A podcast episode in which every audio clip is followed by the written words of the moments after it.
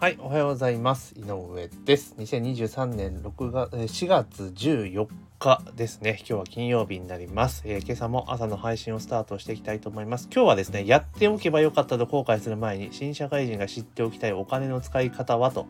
いう記事がありましたので、えー、こちらについてね、お話をしていきたいというふうに思います。えー、まずはですね、番組の、えフォローとね、あといいねね、ぜひお願いします。えこの番組はですね、え主に、え中小企業とか個人事業主、小規模事業者さんの、まあ、社長さん向けに、えウェブに関連するね、マーケティングに関連する情報であったりとか、経営に関する情報、財務に関する情報などを、えー、お届けしている。まあ、結構ね、最近はニュースネタとかも多いんですけれども、まあ、そういったものをお届けする番組になりますので、まあね、ちょっとでも役に立っている情報がお届けできればというふうに思ってお話をさせていただいております。で、今日のテーマはですね、やっておけばよかったと後悔する前に新社会人が知っておきたいお金の使い方はというところで、えー取り組んでよかったと、よかったのは貯蓄、えー、取り組めばよかったと思うのは投資っていうところでね、えー、要は新社会人として新生活始めた時期を振り返って、当時取り組んでたのが良かったお金の、お金のアクションは何ですかっていう質問ですよね。それに対して、まあ1番が貯蓄で、2番が収支状況を知る、3番が投資を行うなんですけど、私が振り返ると投資を行うですね。うん。投資を行うってことですね。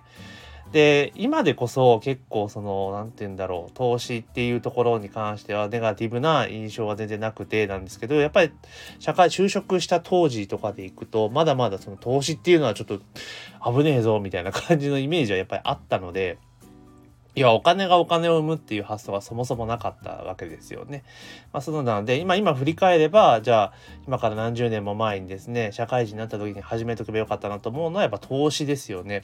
で、当時、あの、飲食店の現場にね、えー、いたわけですから、えー、まあ、給料そこそこ良かったわけなんですよね。で、もうですね、休みがないので、お金を使う時間がないみたいな感じで、まあ、気がついたら勝手にお金が貯まっていくみたいな感じでした、正直な話。で、その時、あの、会社の財形貯蓄みたいなのをね、ずっと積んでいたので、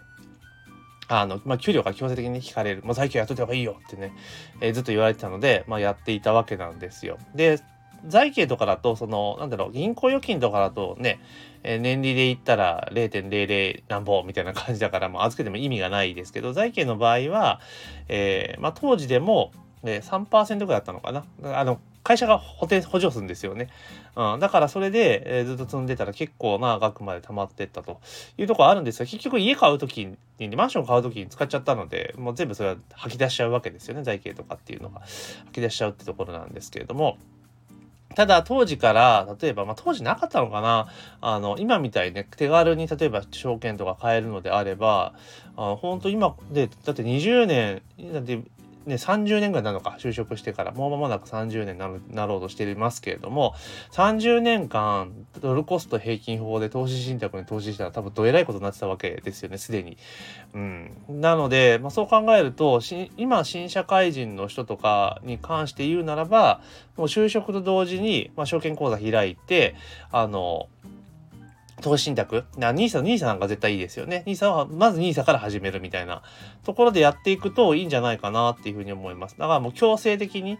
その、なんか貯金するぐらいだったら、例えば、えー、投資信託にね、全振り、全振りした方がいいんじゃないかなっていうふうに思いますけどね。まあ、例えば、よく定番なのが毎月3万円とかやるじゃないですか、社会人になったらね。3万円ずつ積んでいこうよみたいな感じになるんだったら、1万円は例えば現金で余剰金して、普通に現金で取っておく。で、残りの2万円は、あの、NISA とかで積み出た方がすごくいいんじゃないかなっていう気がします。じゃあなんで1万円現金でってなんですけど、結局現金で持ってって現金使わなきゃいけない局面でやっぱちょいちょい出てきたりするわけなんですよ。で、その時にやっぱ、ね、手元ですぐ、えー、引き出せる現金でやっぱ必要なので、まあそれは1万円ずつぐらい積んでおけば、で、言うても年間たかだか12万ですけど、10年で120万ですから、まあまあ悪くないんかなと。で、それで当然、なんだろう。あの、給料のね、額が上がっていけばその額を増やしていけばいいだけなので、っていうことをややってたらいいんじゃないかなっていうふうに思います。だから、新社会人に関してはもう、すぐに証券口座を開いて、え、NISA をやるっていうところから始めればいいんじゃないかなっていうふうに思いますよね。で、ちなみに、あの、うちの子供たちにはもう言ってます。はい。あの、言ってますというか、えっと、ジュニア NISA ってねあ、あるわけじゃないですか。なんかもうジュニア NISA で、とりあえず今は積んでるっていう感じで、月1万円ずつぐらい始めていて、で、まあ成人になったら、まあ、成人になったっていうか大学卒業したらですよね。学校卒業したら、もうその証券口座とそれを全部渡して、まあ渡してってもそもそも本人のお金ですから、渡していって、で、それを要はそこから、えー、だって20、大学卒業で勤めたとして24ぐらいじゃないですか。24ぐらいで、で、それで、えっ、ー、と、なんだ？24ぐらいで勤めて、えー、そこからずっと20年間44歳ぐらいのところに20年間で積んでったら当然就職した後ってその積む額で自分で増やせるじゃないですか増やしていったら結構な金額になると思うんですよね。うん、でそうするとやっぱりゆとりがあるじゃないですか。だからそうするとすごく楽に進めるんじゃないかなっていうふうに思っているので、まあ、そういうのをやってあげてはいます。うん、うん、っていうところですね。だから、あの、まあ、新社会人の方、とにかくね、投資はすぐ証券口座開いて始めた方がいいよと。で、もうそう、今、ネット上でいっぱい情報が転がってますし、まあ、それこそ、その一気にドカンと買うんじゃなくて、ドルコスト平均法で毎月1万円ずつとか、定額で買っていけば、あの、高い時は買う量少ないし、安い時は買う量多くなるんですよね。だから短期で見ちゃうと損得絶対出てくるんですけど、長い目で見たら絶対プラスになるんですよ。うん、だからそう考えるとやってた方がいい。で、あと同時に、あの、NISA とかも、えー、はじめ、に、NISA じゃねえや、えっ、ー、と、イデコか。もうやっといた方がいいかなっていう気がします。で、私自身もイデコは会社の時に始まっていて、まあ、イデコというか、あの、確定拠出型企業年金っていうのがあって、やってたんですけど、よく分かってなかったんですよ、当時。当時。うん。だ会社人の時に、なんだろう、10年以上やってたのかな？うん。で、やってましたけど、なんかよくわかんない適当に買ってたから、なんか全然意味なかった、意味ないことはないけれども、ただ単純に積み上がってただけなんですよ。増えもしてないみたいな感じだし、元本割れしている時期も結構多かったりとかするんですよね。だけど、えっ、ー、と、会社辞めてから、いろいろそういったね、投資とかの知識とかって身につけ始めてから、あの、いいでこ今やってますけれども、要は運用してる商品が全然バサッと変えたんですよ。したらやっぱり、あれですよ。あの、イデコもやっぱ毎月ちょんちょんと積んでいくような感じになりますから、それで言っても結構運用益ってかなり良くなっているっていう現実もやっぱあるわけなんですよね。だから、まずやってるや、やるやらないって言ったらやらなきゃまずそもそもダメだし、やった上でこの正しい知識を持って、いろいろ商品を選んでいくってことは、でも今は本当情報っていっぱい取れるから、あの、しっかりとね、やっていくといいんじゃないかなというふうに思います。で、まあ、怪しげなね、あの、めちゃめちゃ儲かるぞみたいなのは絶対ね、あんま良くないので、やら、リスクが大きすぎますから、えー、やらない方がいいかなと。だから、NISA で取り扱っている商品を、えー、買う。ネット証券で買うみたいな、えー、感じでやるとほとんど間違いないんじゃないかなっていうふうに私は思っています。で、あともう一個あったのが、えー、なんだ、当時、えー、取り組めばよかったと思うお金のアクションの中で、えっ、ー、と、下の方に行くとですね、えっ、ー、と、投資を行うってあって、投資について学ぶっていうのがあって、あと、税や各種控除等の社会性保険制度の、えー、仕組みを知るっていうところもあって、これも絶対知っといた方がいいですよね。あの、会社員やってると、税金の仕組みって基本知らないんですよね。知らなくてもなんとかなっちゃうから。うん。だけど、例えば副業をやっていたりとか、えっ、と、するとですね、確定申告をしなければいけないので、なんとなく税金について知る理解がね、え深まるところが出てくるわけなんですよね。で、あの、基本的には、あの、税金って、あの、払いすぎてる時は自分で返してって申請しないと、あの、返してくれないんですけれども、あの、払わなすぎてる時ね、足らない時っていうのは容赦なく、あの、足らないっすよって言ってくるんですよね。うん。あの、多かった時はし家庭に返してほしいなと思ったりはするんですけれども、ただ、あの、私自身の個人的な意見としては、あの、サラリーマンの源泉徴収っていうか、今の制度は、あの、サラリーマンの視点で見た場合は、あの、やめた方がいいと思います。なぜかっていうと、あの、税金のことって全く理解しないから、基本払いすぎちゃうんですよね。で、これね、本当ね、自分が会社やり始めて思ったんですけど、日本のその税金の徴税のシステムって本当すごく優秀だなというふうに思うんですね。もうサラリーマンの税金っていうのは基本的に未払いでありえないんですよ。なんでかって言ったら会社が給料払う時にこう源泉徴収するじゃないですか。で、その源泉徴収したものを毎月払っていかなきゃいけないんですよ。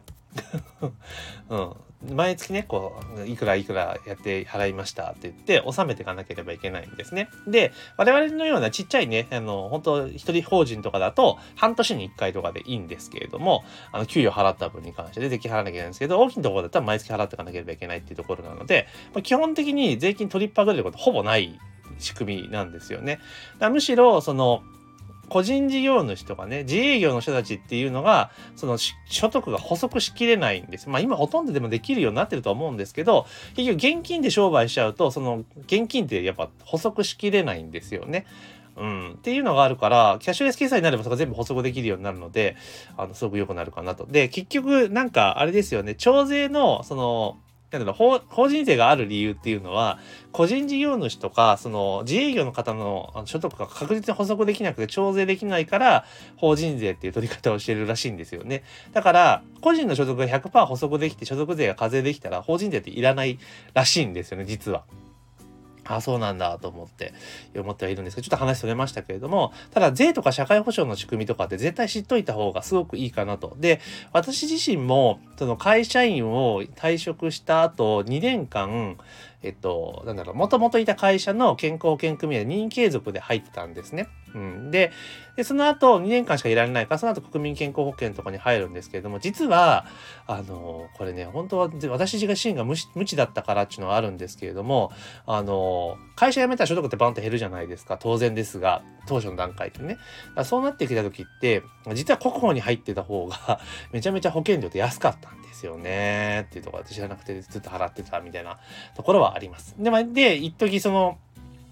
事業として厳しい時はやっぱここを払ってましたけど、まあ今法人なので自分の法人でね、入ってるからそっちに払ってますけれども、まあそういうのも知ってるか知らないかってさ、すごくめちゃめちゃ大きいわけですよね。うん。だから、やっぱその税とか社会保障の仕組みとか、その、どういうふうに計算されているのかっていうことはやっぱ知っとくべきだと思うし、あとそもそも投資をしっかりやっていくってこともとても重要なんじゃないかなと私はすごく思います。なので、まあ自分たちの、自分の子供に関してはそれちゃんと言ってますので、うん、ちゃんとね、自分が、あの時やっときゃよかったなっていうことはやっぱね、伝えとかなければいけないので、まあ、それをやるやらない本人たちのね、選択だと思いますから、まあ、とりあえず伝えるというところでございます。っていうところで今日はですね、やっておけばよかったと、えー、後悔する前に新社会人が知っておきたい税金、お金の使い方はという記事がありましたので、それについて思ったことをお話しました。まあ、私の結論から言うと、えー、投資は、えー、就職と同時に開始。だから、え新社会人の方は今すぐ楽天か SBI 証券で、え証券口座を開いて、まず NISA の口座を開くと。で、そこから毎月、まあ、1万円からでも全然構わないので、1万円の積み立て投資をする、えー、NISA をするというところで、まあ、NISA、の、あの、商品だったら、あの、ぼったくりとかないので、基本的には安心して投資できると思います。1万円ずつコツコツ、コツコツ買っていって、もう設定しても、あとはもう忘れるみたいな感じでやっておくといいんじゃないかなというふうに思います。あと合わせてね、社会保険とか税金の仕組みも、え勉強しといて損はないかなというふうに思います。というところで、え今朝の配信は以上とさせていただきます。今日も一日頑張っていきましょう。